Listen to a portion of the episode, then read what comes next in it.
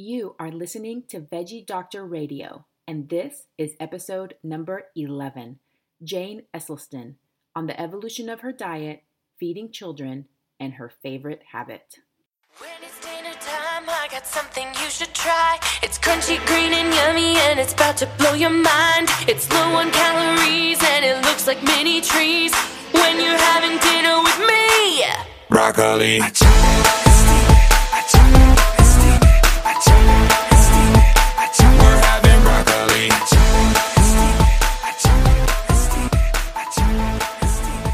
I am your host, Dr. Yami Cazorla Lancaster, board certified pediatrician, certified food for life cooking and nutrition instructor, certified well coach, and passionate promoter of the power of diet and lifestyle in preventing and reversing chronic disease and bringing joy and longevity into our lives. This podcast is focused on plant based nutrition, habit formation, behavior change, and motivation so that you can have the tools to live the best life possible. Thank you so much for tuning in today, and I hope that you keep coming back as a regular listener. Are you ready to get started? Let's do it. Well, I am so pleased to have Jane Esselstyn on the show today. Jane is an RN, health educator, and cookbook author proud mother to three children and the daughter of Anne and Caldwell Esselstyn. She is a dynamic and entertaining speaker. I got to see her live in Portland, Oregon a few weeks ago. And I just feel so honored to have you on the show today, Jane. Thank you so much for being here. Thank you. Thank you. And I um it's great to to meet you again, although virtually here. Good to see you again. And Thank I, I you. Love to meet my parents. I love to meet my parents because then you wouldn't call my dad Caldwell. He no one calls him Caldwell. His name's Essie. Essie. I know I've heard of people call him Essie, but I feel like I need to be a little bit more formal in this case. It's such a formal, unused name. So I just, time for you to meet him. Well, Jane, you have an amazing story, and I loved learning from you in Portland. And I wanted to start out if you could tell us about how did you come to adopt a plant-based diet? I came to adopt a plant-based diet. Um, it was sort of an evolution, and um, I remember talking to you a bit about this in Portland. But basically, my whole family, like I say, my whole family, my my parents, Anne and Essie, and my three brothers, Rip, Ted, and Zeb. We all grew up eating sort of uh, as little kids, like when we were little. Um, we were ate, you know, healthy whole wheat bread. We didn't eat eggs. Our cereal was all like, you know, flakes and grape nuts and stuff. We never had like junk food, you know, Quisp or, or Quisp was a really old, um, like Cap'n Crunch. You know, we didn't have junky, sugary stuff. And, but we had, you know, mayonnaise on our whole wheat bread. And I remember Monterey Jack cheese and mayonnaise on whole wheat bread with Brussels, or not Brussels sprouts, like green sprouts. Like we ate healthy for that era. And then um, all the all of our all of my brothers and I swam um, growing up, and we all swam on a national level. Like we were really competitive swimmers. And I went out to Mission Viejo, California, when I was 15 years old to swim for the national champion swim team. And the family I was staying with got this meat that was so um, it was almost like generic meat. I don't there's no better word for it but that, but it sort of was so fatty and gross. And I didn't like meat anyway. My mom would always sort of push for me to eat meat when I was a kid. And she I mean she laughs about that now. She's like, Oh, Jane, can you believe how much I just sort of forced you to finish that hot dog or whatever it was?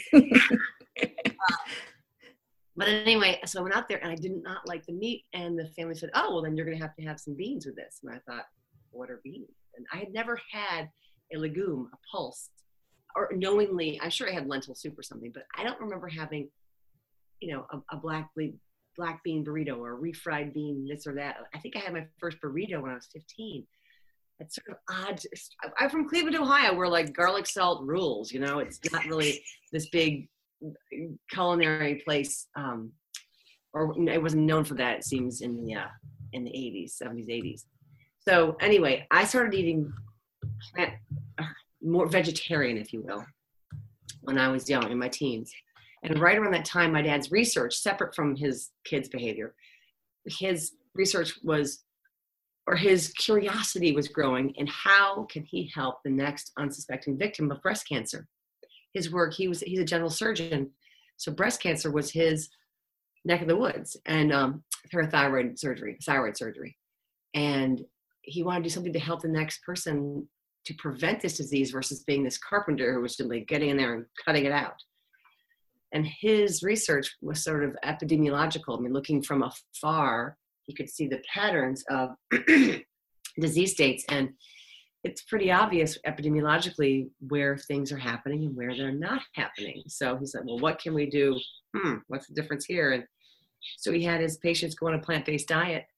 Um, well, why can't, okay, that's easy to say now. He had them have no meat, no dairy, no sugar, and no caffeine, and no oil, and no salt. Like it, he, it was just like this avalanche of, of everything at, um, at once. I mean, not that we're not similar to that now, but I remember calling home from college one day, and my brother, who was still home, answered the phone. He and I said, "Hey, what's going on?" It's like, "I don't know. We don't eat any meat, dairy, sugar, salt, or fat anymore." And I was like, "Okay, why? what's going on?" And um, next thing we know, we sort of we changed. Actually, dairy was we did eat dairy. Dairy was on board because there was no fat dairy, no fat yogurt, no fat so, uh, vanilla soft serve, or you know, um, frozen yogurt stuff. But all the research about dairy is coming out. That seems to be really um, one of those top don't do it culprits. Anyway, so it's all started long ago, and um, sort of in harmony with my dad's way of thinking was my sort of kitty instinct of what I wanted to eat. So it was actually not that hard for me to go vegetarian, vegan, plant based. Um, and so from there it evolved, pulling the no dairy out. Um, you know, still the no no uh, no meat and no added oils, and minimal salt and sweet have become like condiments having a little bit of salt or or sweet to help you eat the mountain of Brussels sprouts or whatever you're eating. Mm-hmm. Um, is, is kind of key. I mean, I mean, like you know, soy sauce or um, a barbecue sauce with very minimal sugar mm-hmm. um, to help you know prepare foods. Mm-hmm, mm-hmm. That's a long, winding story. Is that what you were looking yeah, for? for sure. And so it started when you were in college, and as you said, it's evolved over time. But it it sounds like for you, it wasn't really too difficult of a transition. You you were slowly adapting to this way but do you remember that there were any times back then that were tough? Were there things that you were like oh, i don't know if i can give this up. I don't know if i want to um there were there were sorry my dog is hey fraser fraser there's there's the dogs are okay. The dogs in the neighborhood are barking. Fraser um fraser as in a scotsman his name's fraser as in jamie fraser. Um sorry um, was it difficult at times? Yes, like eating in the dorm at college, I'd walk in with my tray and I'm swimming. I was swimming for the University of Michigan, so I'm swimming, you know, 5:30 to 7:30 in the morning. Get out of the water, come back to the dorm. You got to eat something quickly before you go to classes at eight to get back to the pool by 1:15. I mean, you have this little window of time for classes. You have a smaller window to eat. And walk in, and there's like eggs that they make from powder. Oh yeah. they stir mm-hmm. eggs stiffen and you know bacon and sausage and danishes and th- things that uh, you know you're like what what am I going to eat? So that's where I had a ton of dry oats that I would have in my room mixed with grape nuts. And I remember stirring in um, the, the no fat plain yogurt mm-hmm. that day. That's what I remember from that. And I remember thinking that it tasted horrible. I remember like putting a, remember throwing like a thwack of of jam in it to make it taste a little sweet. And so just that, so that it was hard, but I was always willing to make my way. Um, again, I was kind of being a vegetarian at that time, and veggie burgers were not a regular thing in a dorm cafeteria. uh, veggie chili wasn't around. So it was it was kind of tough at times. What motivated you? Was it the health implications that you were learning from your dad, or was it more that you just didn't like the taste of meat and that was getting, you know, more pervasive? I never liked the taste of meat, and so it only sort of strengthened my my tendency to not like meat. It, it, my dad's research was aligning with that, and I mean, he would he would whenever we all came home, we would all be you know together as a family. This is you know before all the days of screens and and computers and stuff. So we'd all be hanging out together, and um, my parents have a big huge bed, and we all would you know would watch football games or something together. And my dad at one point, I remember him just having us all of our attention and reading us this research, not his own, but someone else's research. And he was just intrigued by this research. And we're all just on the bed going, ah, so not interested. And, but he drilled it in and drilled it in and drilled it in. And somehow we all, all of their, all my parents' kids, all four of us have adopted this way of eating. And as it's fine tuned itself, it really is our pillars are quite strong now and they're not really shifting but you know no meat no dairy no added oil minimal salt minimal sweet mm-hmm. and and all of our kids all 20 of us now you know eat this way that's awesome. And I, I, remember in Portland, I called you guys like the plant-based royal family because because I think you know, especially with your dad and, and, the legacy that he's been passing on, but also that there's so many of you involved in this and so motivating. You help a lot of people. So I really admire that. So fast forward a few years, you're married, you're going to have kids. Was that conversation with your husband ever kind of like when two people decide what religion they're going to raise their kids in? Was that ever difficult or was it a no brainer? Our kids are going to eat a plant based diet. It was well, my husband and I were plant based. You know, with the exception of he, I think. Um, I don't know if I told you about this before, but he would have a little bit of coffee in his cream, and I was like, Eh, you know, dairy, you know, he wouldn't have, you know, it otherwise, but he would have a little bit of coffee in his cream, and and that was sort of his thing. I don't drink coffee. I think it's so. I think it's a sacred morning ritual, an afternoon ritual for some people to have coffee, and you know, it's like any behavior we have as humans. I think my behavior of not having it is as strong as his behavior of having it, and so anyway, he would have a little bit of coffee, it's cream, and that just sort of that's where that's where the line was drawn or whatever so when we had kids, know, they never had any meat. They didn't drink milk. Um, we didn't. We had a sort of a benign dictatorship. You know, at home, they were um, they were you know kind of kosher with us uh, how we ate, and but and then they, oh, when they were little, little. Like you mean like babies little, or do you mean like as they were growing up? The whole time. I mean, so you decided before they were born that they were going to eat this way. It wasn't yeah, a difficult decision yeah, but my, my husband was very, he was very, um, he's, he's a great, he's a great educator and he's an educator, by the way. And um, he is a sort of gets out of the weeds and can see the whole very well. And I'm like, I'm in the weeds saying, oh, we need a quarter teaspoon vanilla. We need, so I'm just good at details. Mm-hmm. So he said, you know what? They're going to eat this way, but we're not going to create any sort of fanaticism or disorder in their way of eating. So mm-hmm. when they go to their friend's house, they can eat whatever they want. And I was like, absolutely. Like I, I, you know, I grew up eating all kinds of things. You know, my friends were having a pig roast. We'd all be like, "What is this? Eat the ear," you know, you know, whatever. When I was little, and so they always had a, you know, the green flag to go and eat whatever they wanted. They never wanted to eat meat. They never wanted to try. Oh my, uh, my son, I think, like one of his middle school parties, went to one of those places where they prepare the food in front of you on the um, the hibachi.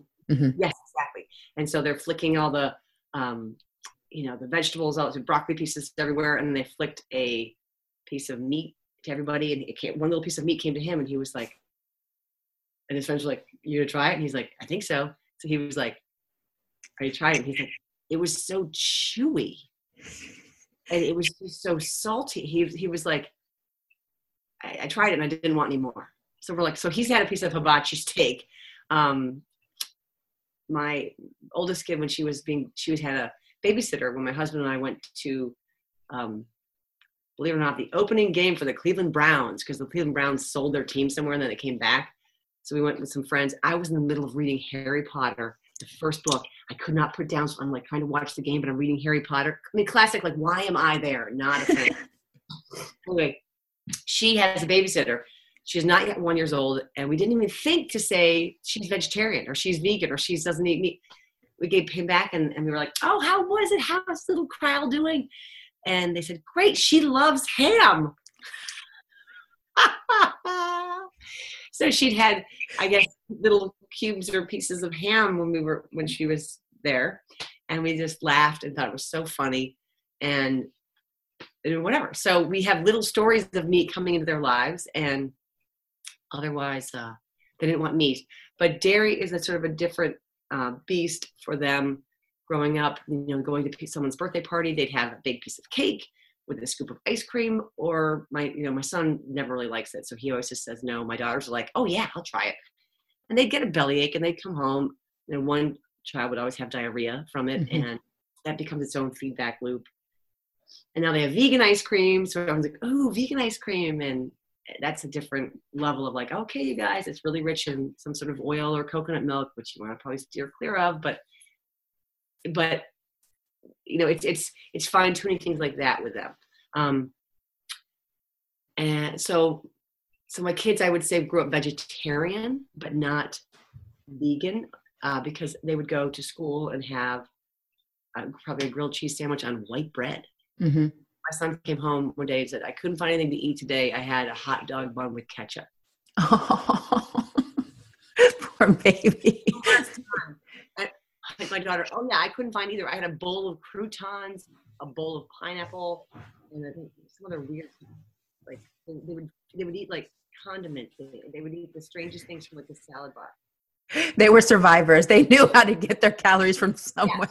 So they're vegetarian officially, um, and they're heading to be more and more vegan now. Um, Well, and I love that because you trusted your kids to find their own way. You know, you gave them the information, you created a safe household, a safe place where they are going to get their nutrients from whole plant foods.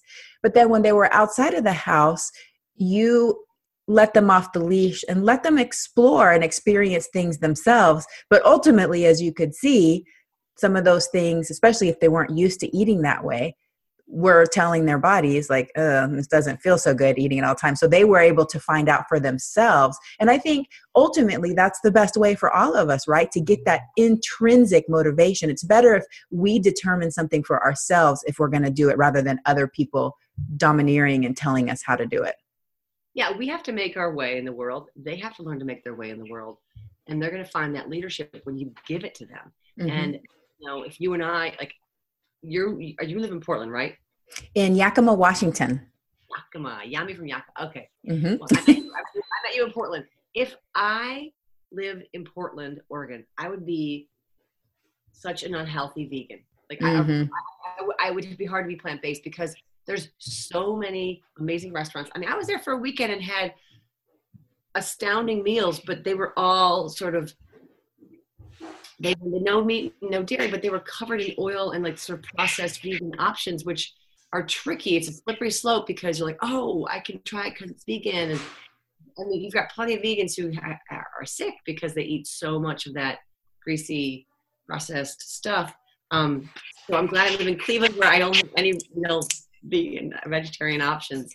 Um, because because making your way for so for me, if I lived somewhere where they had beautiful options like that, and we were asked out to dinner or went out to dinner all the time, um, my feedback would be, hmm, you know, I I, I, I eat a ton, so I would probably eat so much that I would I would probably have some sort of elevation in some labs, I'm sure, and I probably would have a weight gain, Mhm. and that would be my feedback.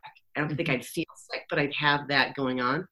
Um, whereas like kids, I think, are a little bit more in touch with their bodies, and they'd say, Mhm. "I this stuff," maybe belly ache. This gave me diarrhea. This this tasted good. I want to have it again. Yes, I really do, and I encourage families too to uh, think of their children as intuitive eaters and not force them to eat when they're not hungry. So that's like the opposite is true. Don't force them to eat when they're not hungry, but at the same time, maybe we shouldn't be quite so strict about some things because ultimately they need to figure it out themselves too. So moving forward a little bit, um, many parents struggle with having their children taste and try vegetables. Was this a problem for you and your kids? And do you have advice for parents that want their kids to eat more veggies? Um, yes, it was a problem for us at times. Like, um, I have one child who doesn't like bananas, and bananas are such a huge part of so many things I make and prepare and bake and whatnot. So it's hard because she doesn't like that, and I, I will always wish that she would like bananas, but she just her her intrinsic, authentic self doesn't like it, and I get that. Like I cannot stand olives; they haunt a dish. I can tell there's an olive anywhere near it. They just totally haunt. They haunt. They don't even taste like anything. They haunt. Um, so I, I get that. Um, and my son, who is, I feel like he has the kind of brain people should study because he, I don't think, has ever overeaten in his life. Mm. Such an intrinsic eater. Doesn't walks in the house, takes off his shoes. Like he doesn't want to be burdened by the shoes. Doesn't want to be burdened by food. Doesn't want to be burdened by. I mean, he's he's totally in touch with like every cell of his body from head to toe, internally, externally. It's funny. Um, and he was not a big eater growing up. Didn't eat much. Didn't like. Doesn't like sweets. Never liked sweets. Didn't like how it made his tongue feel. Did doesn't like sugar. Like amazing. Um, and he didn't like beans, but he is six foot six and a half, and he is swimming you know, hours a day, lifting weights hours a day, and he's off. He just committed to a college. I can't say yet because he hasn't. He just committed. I mean, he had many schools that were all over him. And is, this zippy fast swimmer who's six, six and a half, big. I mean, he weighs like 168. So he's only going to get bigger if they can get him to eat. um, but he just started liking beans about 18 months ago, which is such a big deal because he would like hummus, but he didn't like be like I. You know, we have we have rice and beans probably every third, fourth night. And he would just have his rice with some toppings. He liked guacamole, thank God. And you know, now he like he said, Mommy, I'll have I'll have six beans. So he would literally have one, two, three, four, five, six black beans. And um my, my best luck with him actually was making um beans from scratch, black beans from scratch, where you you know you cook them for hours, and then I would puree or you know immersion blender them so they have the texture of hummus mm-hmm. which he liked and he then i like those beans so i was like phew so he's um eating those beans so that was a big good over that one and then my I, my third kid was a great eater she doesn't really have an issue with things mm-hmm. um, so what i have found though as far as getting them to eat more and more vegetables is that i pathologically fed them broccoli every night we had broccoli every night bizarrely, freakishly, every night they had broccoli. So what they say with dinner, they're like, oh, we're having quesadillas, which is, you know, refried bean adillas. Like mm-hmm. it's the, queso, it's the sweet potato or, or refried beans holding the, as the mortar. Um, and guacamole and corn salsa and mango salsa and where's the broccoli? Like the broccoli was basically like what gives dinner another dimension besides like whatever we're having, rice and beans and broccoli. I mean, they had you know all these other things on top of their rice and beans that were also vegetables and, and options they could put on, but broccoli was always there. So it kind of became this green thing that was always there. And occasionally I would put in edamame instead of that. And they go, oh, the rocket beans, these are fun. They shoot the rocket beans all over the place. And and I never put things on the broccoli. I never put anything on um, the vegetables. But I have found that something like Brussels sprouts, which is a little more uh, a depth of flavor and a more like bitterness. I have a wonderful recipe for that one that you know they, they love. It's black pepper and a little maple syrup. And I shake, you know, I get them all. It's all sort of coated or dressed or whatever, and then I, I bake it. it bakes in like the pepper and the sweet with that Brussels sprout flavor they love. And last night we went through a whole bag of Brussels sprouts, just the the three of us, because one of my kids is at college, and the four of us. And um, I but I kept serving that dish until they tried it. And you know, salads obviously the, they'll pick and eat what they like out of salads. Now they eat everything. Um, finding a salad dressing they like that doesn't have a lot of oil in it. Like I started, we had salad training for a while because I thought, okay, you guys, we can't just be eating broccoli. We're, we're vegetarians and you guys are vegans and plant based and we are eating just broccoli. We got to get salad. So we, for like a summer, I had salad training and I didn't care that we were wasting salads all the time because you know, we ha- we grow lettuce in our garden and it's not, you know, it's not like we're wasting food we've purchased. so the salad training, they would just be able, they could get whatever dressing they wanted. And luckily, half of them were totally, or two of the, the girls were grossed out by ranch dressing. They were like, oh my God, it tastes like throw up. They thought it was throw up. I don't even, I couldn't even find the connection, but they were like, it's like throw up. And my son loved it. But then he got sick of how creamy it was.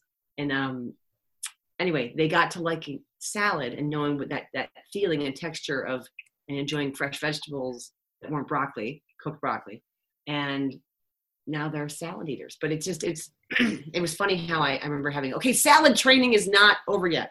We're all going to go to the store and choose a dressing that looks good from the cover. So we had someone with Annie, someone with Ken, someone with, I don't know, Hidden Valley. I mean, we had the whole spectrum. Wow. And, Thank you so much for sharing that story. And there's two things that I want to point out. The first one is, uh, despite you know your history and and your dad and everything, there's no perfect families. There's no perfect anything, and kids are all different. I have two of my of my own, and they're very different in the way they eat. So I want to point that out to parents that you know even you struggled with getting your kids to eat certain things, and that's normal and then the second thing I, I want to point, point out that's very important is patience and time. And that, had you used the word evolution before, that's what it is with children too. Don't give up. And just like you pointed out, keep trying new things, keep exposing them to different vegetables, and know that it's not going to happen overnight for some kids, especially. You described your one child that that's his personality type. I have my youngest one that's his personality type too. He's the kind of kid he will not eat if he's not hungry, like not even one bite, even if it's like the most luscious, delicious looking chocolate cake. nope nope, not one bite. I'm not hungry, you know? And he's also a little bit more cautious about food. He, he has to be, he has to buy into food. He's not just going to try things. He has to really kind of let me see it, mommy. Okay, let me smell it, mommy. And I'm like, oh my God, is this like interrogation over? you know? And then my oldest one, he's like the opposite. It's like impulse control. He's like just tasting everything, whatever anything is. And so and that's normal. And we all just have to be patient and know that our kids are not going to become these like perfect little vegetable eaters overnight, but to be patient, it will come. No, it will come. And uh, going to visit our daughter at college, you know, I, I went there, I've been there twice um, since she's been there since August, and going with her to the dining hall.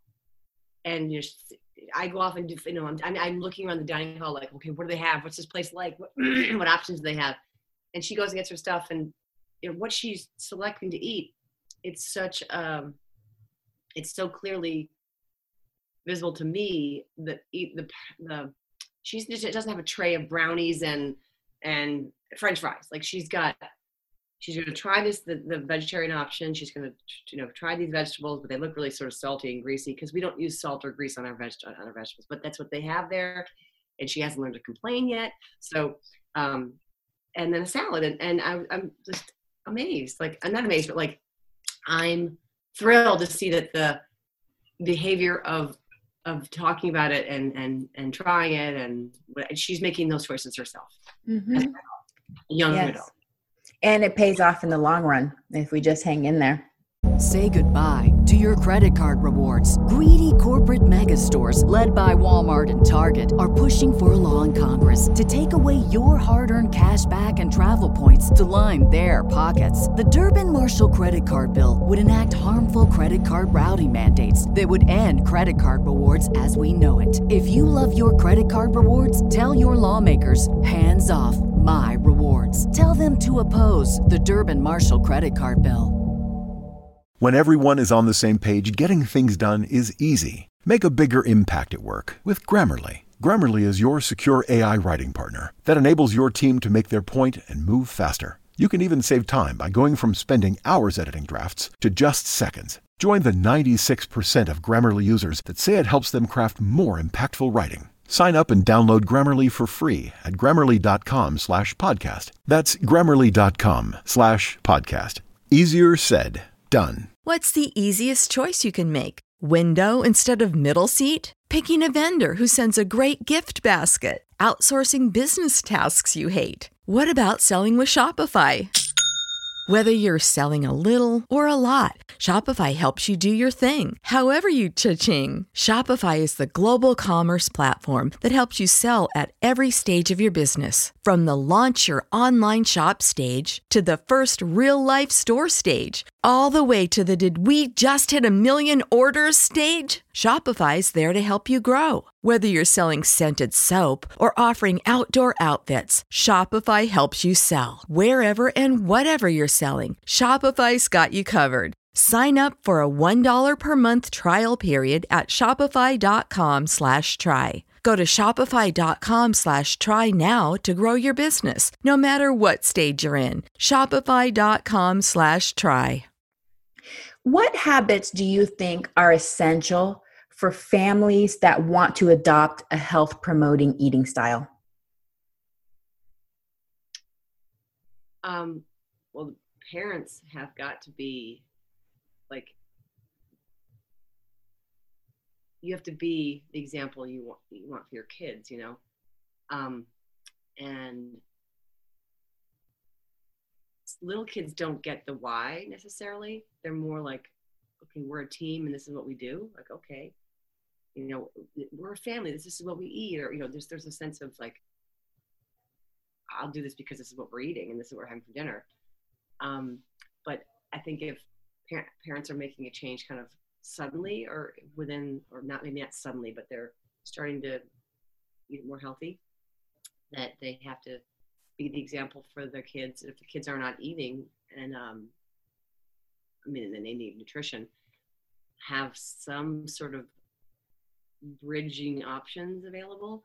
Um, I, I don't know. I'm the worst one to ask about this because our kids have only ever eaten this way. Mm-hmm. I mean, again, I say no meat and no milk. They did have a little bit of dairy come into their lives um, as they made their way. But um, just got to be willing to do that. Like I remember that like we were, my husband and I always like if we get a pizza, we get um this is one place that's great that they make a pizza and we always got roasted red peppers, pineapple, onions, and mushrooms. And with no cheese. Like we get just the you know n- naked pie. And my kids like, oh, we're getting pizza. Can we get a cheese pizza? And I was like, you gotta get vegetables on that because I'm not gonna buy a cheese pizza. So they're like, okay, we'll get and they would you know choose their things. And one one time they messed up our order and only gave us cheeseless pizza, and I was like, yay! And um, like usually it's the other way around. You get cheese on the pizza that you wanted to have no cheese on. Yeah, yeah. And so in came these cheeseless pizzas. And I'm like, oh, you guys, I'm so sorry. You heard me make the order. They're all cheese. I'm so sorry. And they were like, whatever. And they just ate it.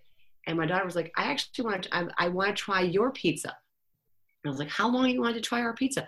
Well, you look good with the pineapple and stuff. So it was almost like she was ready to try it, you know, before it even like fell, things fell apart and there was no cheese on their pizza. But she, they, now they all get pizzas with, you know, pineapple and onions and mushrooms, kind of a chutney or mm, just variation of flavor. And um, just because we were the example of that for so long, whenever, I mean, we get pizza every once a few months, but um, they're there, they're looking, they're watching, they're, they're aware of it. For sure. And studies confirm that as well that parents and peers are some of the biggest influencers of children. So if we change our habits and we stay consistent and persistent, not only are we modeling that behavior, but we're also modeling the importance of consistency and persistence, which is in itself great life skills to have. So I, I definitely agree with that advice. I, you you said that so well, and you made me realize that um, I'm, I'm drinking water here out of my mason jar, but we only drink water. Like I don't, we don't, I haven't spent a, a dime, a penny on you know juices or bubbles or whatever people buy for their kids to drink. Just we you know have saved hundreds of thousands of dollars and hundreds of thousands of calories from only drinking water. Mm. Well, and that reminds me of something that I've heard over and over from some parents. So we are the same in my household. Only drink water out of my Berkey because I'm in love with my Berkey. I'm so addicted to it. Um, however, I have heard some parents say, "Well, I have to buy soda or I have to buy juice because company comes over." and I want to be able to offer them that. What do you think about that? I offer my company water, and um, I, I don't I don't drink because I never have I never did drink. Um, um, but my husband, you know, he might occasionally have a beer. So we go through a six pack maybe um every six months. I mean, he poor guys I could drink alone, so we, we really there's just not a lot. So we occasionally have a beer in the fridge, and I offer them a beer or water. Mm-hmm. Yeah, that's the same thing I do. And I, I don't, maybe guests talk behind my back and say, what an awful place to visit. But I don't think so. I think that they're coming more to see me, not to drink soda or juice. So, yeah, you're here to see my juice. You're here to see us or whatever.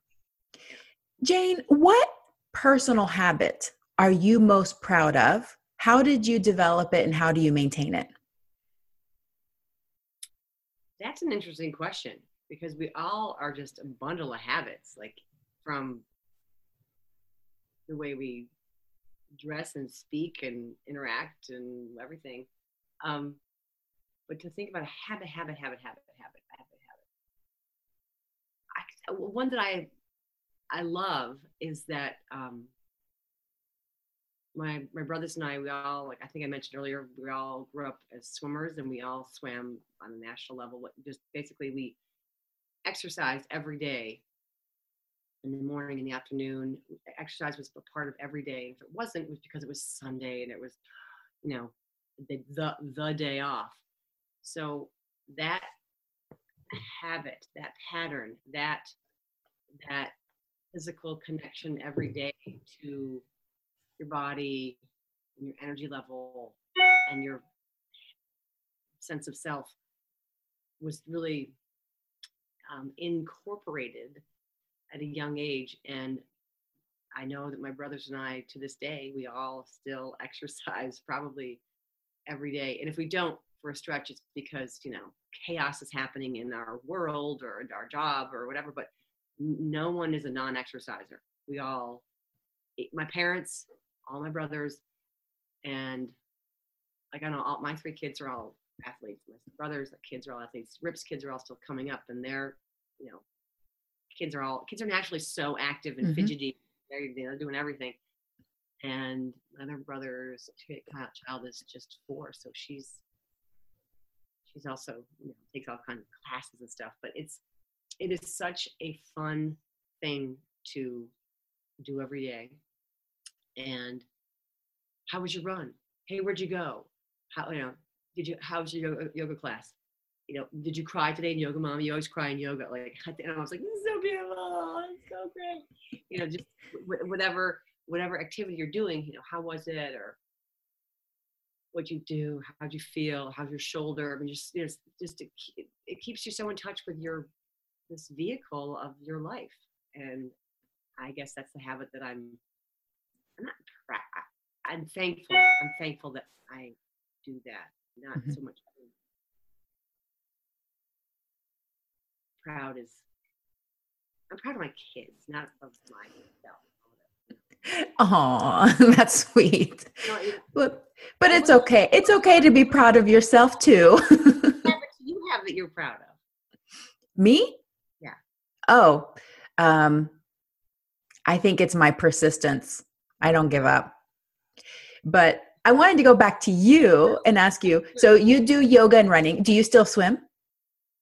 I swim episodically. Eh, To, to having having been a swimmer in my life for so long. I mean, since I was I don't know, I six years old till in my twenties, and every day, and starting around age thirteen or fourteen, it was twice a day, every day.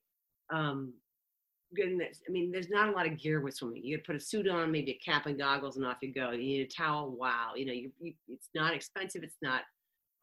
Um, I mean, it's like skiing or something. Is what I'm saying. You know, or hockey. Like it's gear and Mhm. ice time and ski time and mountains and chairlifts and stuff. It's it's not impossible to access, but getting in a pool for me feels good, but but it just feels I'm done being face down in the water. Like I Mhm. want to. I love running in the woods, and I, I don't run on the roads or, or treadmill. I always run in the woods and my dog, and I love getting out there and just in all the seasons. Like right now, it's fall here. I don't know if you can see it fall. You see fall? Oh, pretty. but it's um I, I just I, I love being um and in yoga I think that being in a class with other people it feels different than like I feel like I'm part of a flock and I know that like releases some sort of endorphins or oxytocin or something it feels good to be in this flock of people all doing something together and and um so I love that hit and swimming is is a individual. I know running is too, but still, it's, um, swimming just feels. It was, I'm, done. I'm kind of done with that. Mhm. I, had, I had a funky shoulder for a little bit, and swimming helped me get over the hump. And now I'm like, thanks, bye bye. Hung up my suit again and back to my path.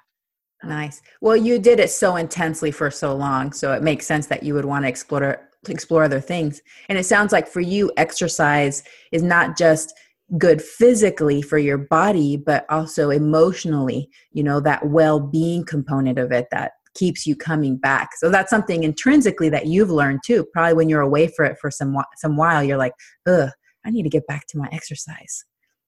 Yeah, it's funny. Sometimes I go off to exercise, and I've got a great book on my um, phone, you know, Mhm. and I headphones and my dog leash and the dog treats. And I head out and I put everything in my pocket and I'm running. And next thing I know, I'm done with my run and I haven't turned my phone on. I haven't listened to headphones. Like it just, it's it's got such a interesting semi meditative. That's a horrible term to try to throw out there, but it's um, it's, a, it's a spring cleaning in your mind and your thoughts and your creativity and beyond like what I'm going to make for dinner. Just off thinking about letting your mind wander. It's just such a nice time to ponder and wander and reboot. hmm And evidence based as well, because studies show that putting physical activity into our day actually improves our creativity and our ability to think through things. So it is a good thing to do. Well, Jane, you stay really busy. Like I said before, you're an educator, you're a cookbook author, you have some stuff coming up that we'll talk about in a little bit. But what what is it that motivates you? Huh? In researcher, you haven't talked about researcher yes you so you do all sorts of things you stay really busy but what is it really that motivates you to do all of these things why are you so passionate about what you do I, I don't even even think about that. Um, I, I, think it's because the work that we're doing, I'm doing. Um, I say we because I'm a, I'm a part of so many things. Like the research I was trying to sneak in there is because it's pediatric obesity and hypercholesterolemia, high cholesterol, um, in, in kids.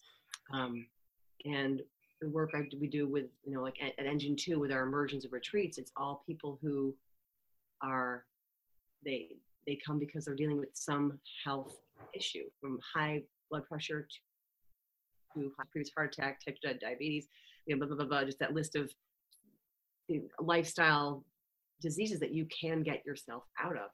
Um, the cookbooks we write is all they're all their aim is to get people healthy.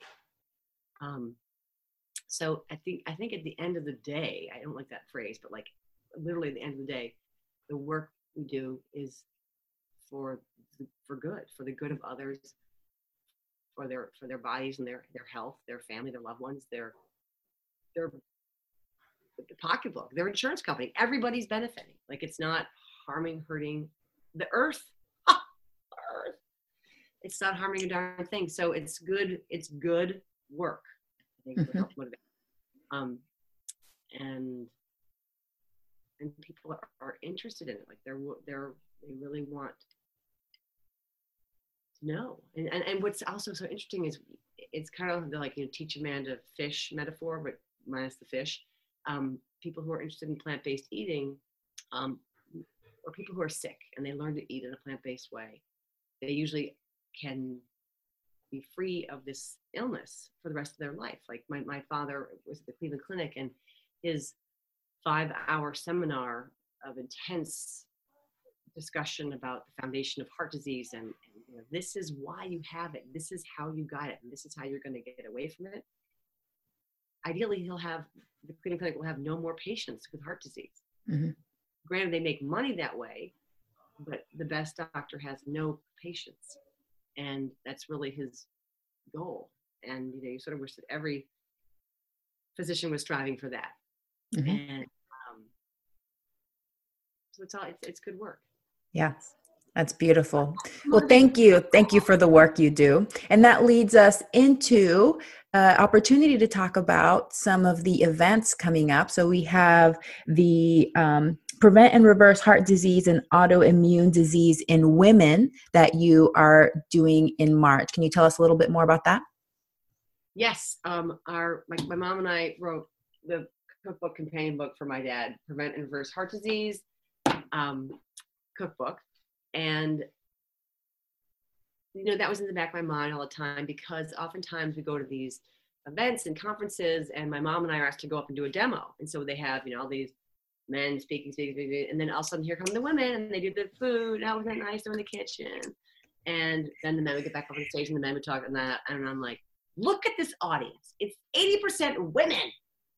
Women are here. Women are willing to learn. Women are willing to listen to people and things and ideas and, and change.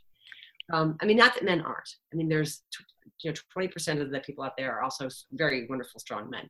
Um, again, I'm speaking in general terms, but the majority by far was women, and there were some men. And so I thought, you know what?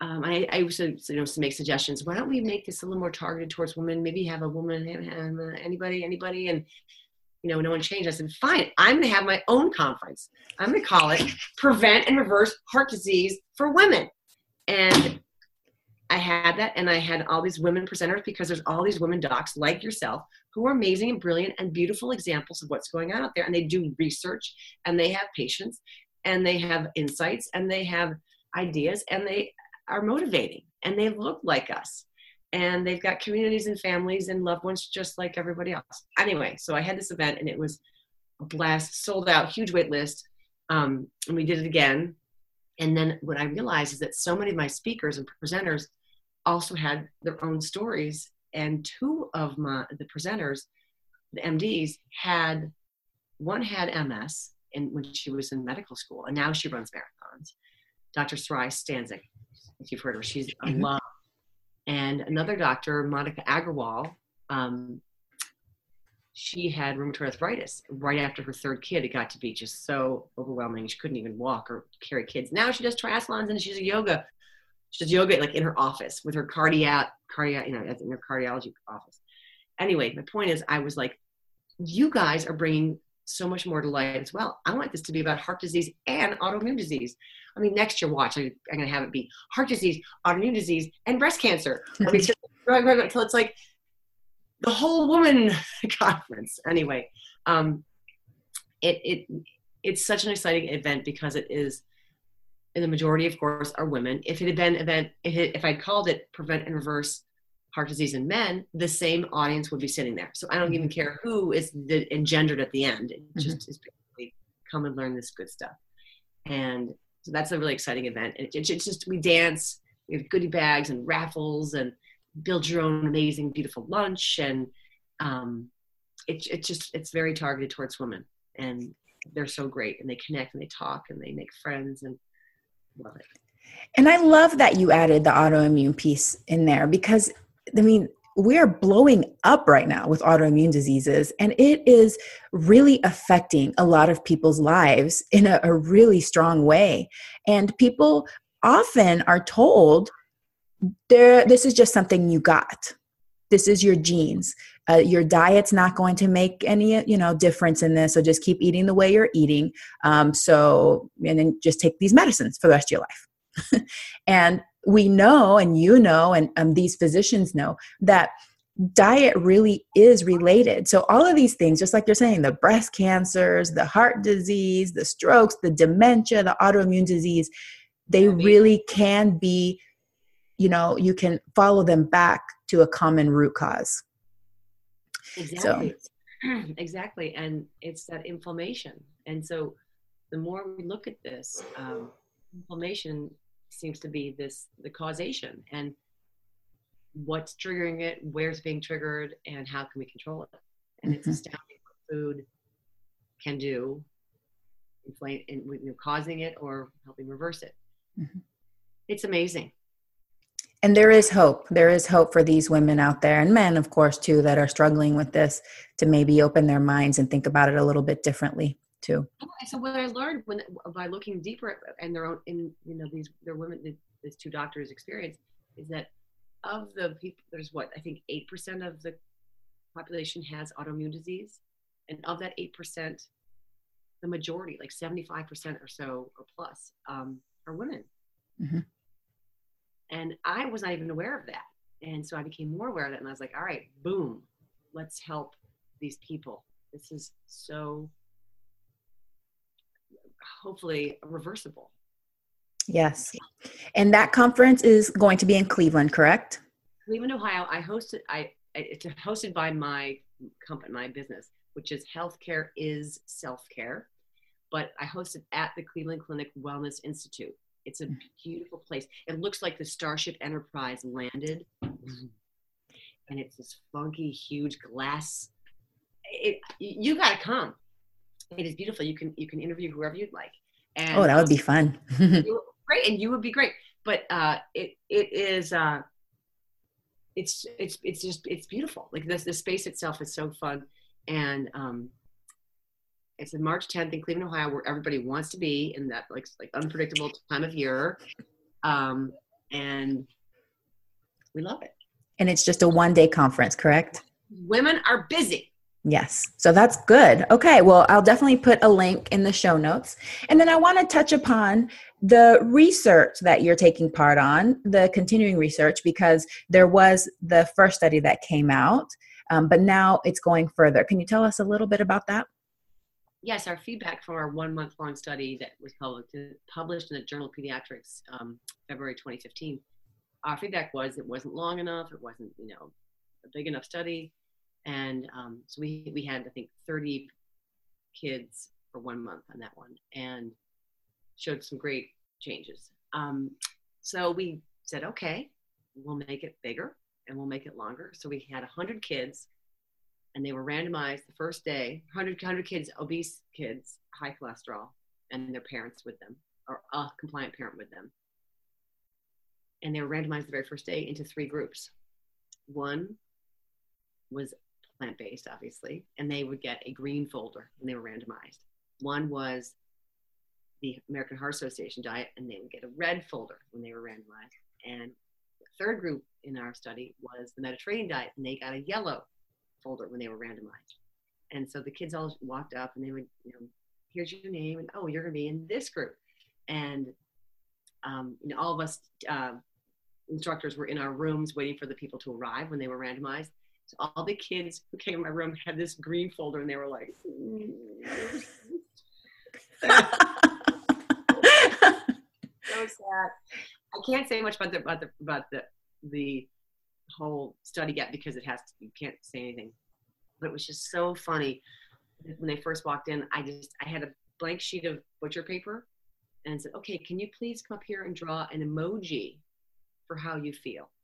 The parents were like, "Oh, what?" And I said, "It's a symbol from their phone of you know the sad face, frown face, whatever." And the emojis they drew, I mean, they would have like a frown face with tears, a, you know, a frown face with a growl. This one girl a frown face with flames coming out of the eyes, horns, and like steam, like just like just so mad for being in the plant-based diet. So, Oh, man. And how long did they do it for? How many weeks? Okay, so this was 100 people 100 kids for one year One year. Oh, wow. And then when does the study get published? well it has to get published because it has to be accepted and so that we just we just finished it five weeks ago Okay, so you just finished the data collection. it's going to be in the biostatistician's hands for you know however Oh, wow. long they Mhm. months and months and months so and as you know as a doc anybody who's put on a nutri- any nutritional research is does not have compliance Mhm. no matter what you automatically accept that people are going to be hmm about their compliance Mhm. so that's always a tough one to tease out of research Mhm. um, but we, we all went in knowing that and accepting that and um, all three groups you know they ha- you have to deal with that know, knowing that from from previous research from forever Yeah. Well, that's exciting. I'm really, really excited to see what results come out of that. And uh, hopefully soon, within the next year or so, we'll, I'll be able to have a paper to read published in a major journal article. So that's very exciting. Thank you for participating in that. Jane, where can people reach you if they want to connect with you? um, like i mentioned earlier my website or my business is healthcare is self-care but i have the worst the worst link. It is hc is sc healthcare is self-care.com and there's listing of all kinds of stuff that we have going on i mean from books to resources and whatnot. But also we have an event we do a couple times a year here in cleveland ohio called wrapping your head heart and hands around plant-based eating. And it's a very small intimate event just about it's a classroom size deal. Um, just 25 people and it's just you are just elbow deep in food all day long. I mean in their goodie bag we give you a, a, uh tupperware because there's so much leftover food at the end of the day. And it's making food eating food um, creating this food talking about it the hurdles the challenges the obstacles to getting yourself to eat this way. And my my mom is there um, and my dad is there. So it's it's a great day to have with people who have been doing this for a long time and lots of information but most of all lots of food. Hmm hmm we have a holiday edition um, in november so people can enter into thanksgiving with some some sort of they're armed with some stuff and uh, and other holidays. But um, anyway so yeah reaching me on my website is the way to find out about any of that. Hc is sc i know it's an awful it isn't even like it isn't even the letter of each word Well, I will make sure I put it in the show notes and we'll make sure that people find you. But you're also on Twitter, correct? oh yes yes yes And Um, then are you on Instagram too? yes, Jane Esselstyn underscore RN. Um, and uh, Facebook is Healthcare is Self Care. Okay. Great active site. And I have someone who helps me with that. That's why I'm being a little hesitant.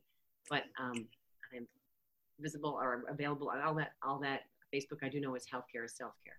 Okay, great. Well, we'll make sure that people can reach you. You are a wealth of information. Thank you so much for your passion and energy. Thank you for everything that you've put in. And I, I think that's a good idea. I might consider coming up in March and seeing you and all the ladies there. That would be fantastic. You would have so many interviews.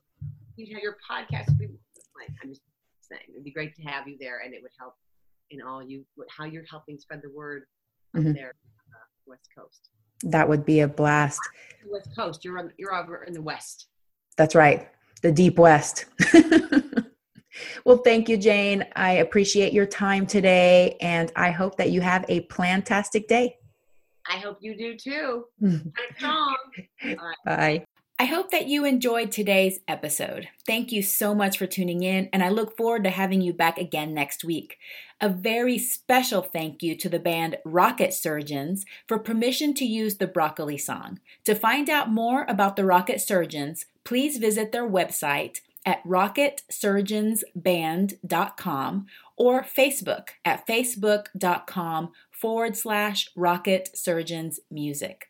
Also, for more information on my work, you can find me at facebook.com forward slash veggie fit kids, or you can email me at veggie doctor, V E G G I E D O C T O R, at veggiefitkids.com. Sharing is caring. Please share, rate, and review my podcast and contact me if you have ideas for future episodes. Thank you once again and have a plantastic day. We're having broccoli.